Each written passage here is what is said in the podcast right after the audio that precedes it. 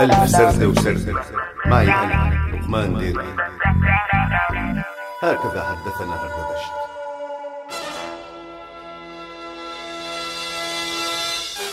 آنستي فادية.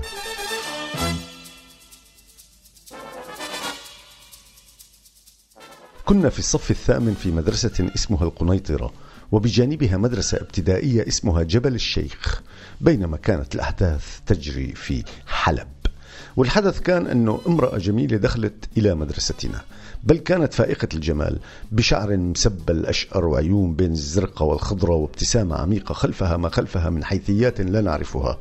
ودخلت إلى صفنا. ثم قالت لنا إنها آنست الفرنسي تبعنا. وبهتنا ثم دهشنا ثم انفلجنا. ثم شعرنا بما يسمونه بالحبور.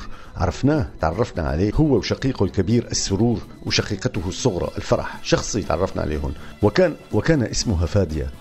كانت أنستنا هذه أول امرأة تدخل إلى مدرستنا الإعدادية باستثناء أمهاتنا اللواتي. كنا يدخلن بصفتهن أولياء أمورنا. مسلحات بشحاطات سريعة الشلح واللطش على ظهورنا وأقفيتنا حال تلاوة الموجه لتقريره الموجه ضدنا.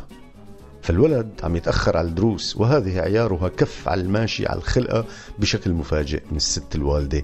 والولد عم يقلل أدب مع أساتذته وهذه عيارة طيارة على الرقبة مع شدة إذن قوية يتدخل على أثرها الأستاذ ويفك الطفل الجاني. ولكن الآن بين براثن والدته مجني عليه. أما لما الولد عم يهرب من المدرسة وعم يشرب سيجارات فهذه تستدعي استخدام السلاح الأبيض وأداة التعذيب الأولى الشحاطة. ونولول تحت الضربات المهينة التي نتلقاها والقتلى التي نأكلها مع مازواتها من وحول وحصى عالقة في قفا شحاطة الوالدة يحفظ ويديم على رأس كل مرضي وكل مغضوب. المهم مالكم بالطويلة هيك كان الوضع بالمدرسة الثانوية تبعنا.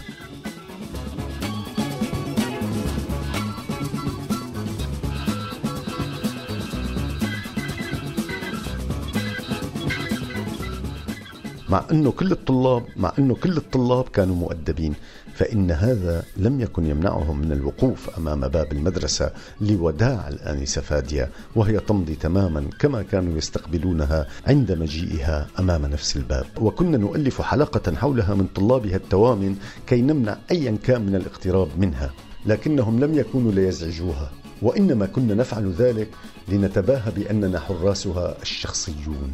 ما كانت كلمة بادي جارد معروفة وقتها. وكنا نتشاجر مع كل من تسول له نفسه أن يتفوه بتعليق متهكم أو سخيف في اعتباراتنا.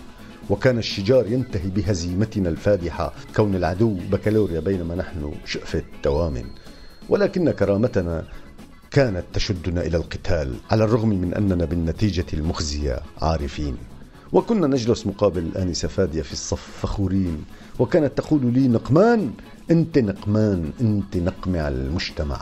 وتضحك ويضحك الطلاب ثم ينادونني في الفرصة بنقمان. ومنهم من كان يقول لي سؤمان بسبب سقمي. فكنت أقول صحتي هي العجب وبصدفة عجائبية لمحت معلمتي الآن. هرعت إليها بفرح وحبور وسرور ولكنها لم تتذكرني. قلت لها اسمي وأنني كنت طالبها في الصف الثامن في مدرسة القنيطرة. فتذكرت المدرسة ولم تتذكرني.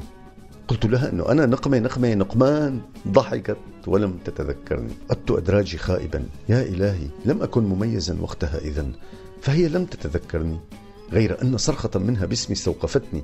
بس أنا بعرفك هلأ بقرأ لك بالجريدة كل يوم. وبعرف أنك رح تكتب عني لأنك إذا تفركشت بالشارع بتكتب. وإذا انكسرت معك كاسة وأنت وعم تشرب تعمل منها قضية. أوعك أوعك. ثم أوعك تقول قديش عمري. أوعك. وتعانقنا. وتعاهدنا على عدم ذكر عمرها لأنها غالية علي وسعر بسعر أمي.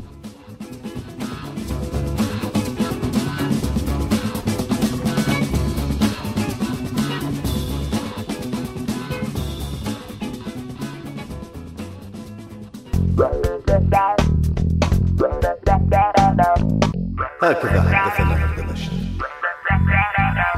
كنتوا عم تسمعوا لقمان ديركي بألف سردة وسردة عهوا راديو سوريالي.